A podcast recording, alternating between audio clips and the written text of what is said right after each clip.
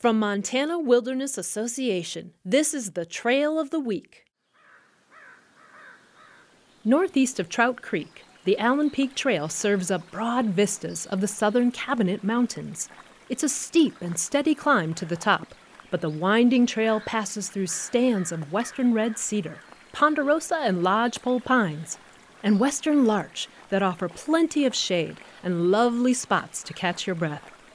And if you want to embrace the Northwest Montana experience, don't forget to stop and gather some of the plentiful huckleberries that line the trail once you climb above 5,000 feet. To learn more about the Allen Peak Trail and nearby businesses you can support, visit hikewildmontana.org. The Trail of the Week is produced by Montana Wilderness Association and made possible by the Greater Montana Foundation.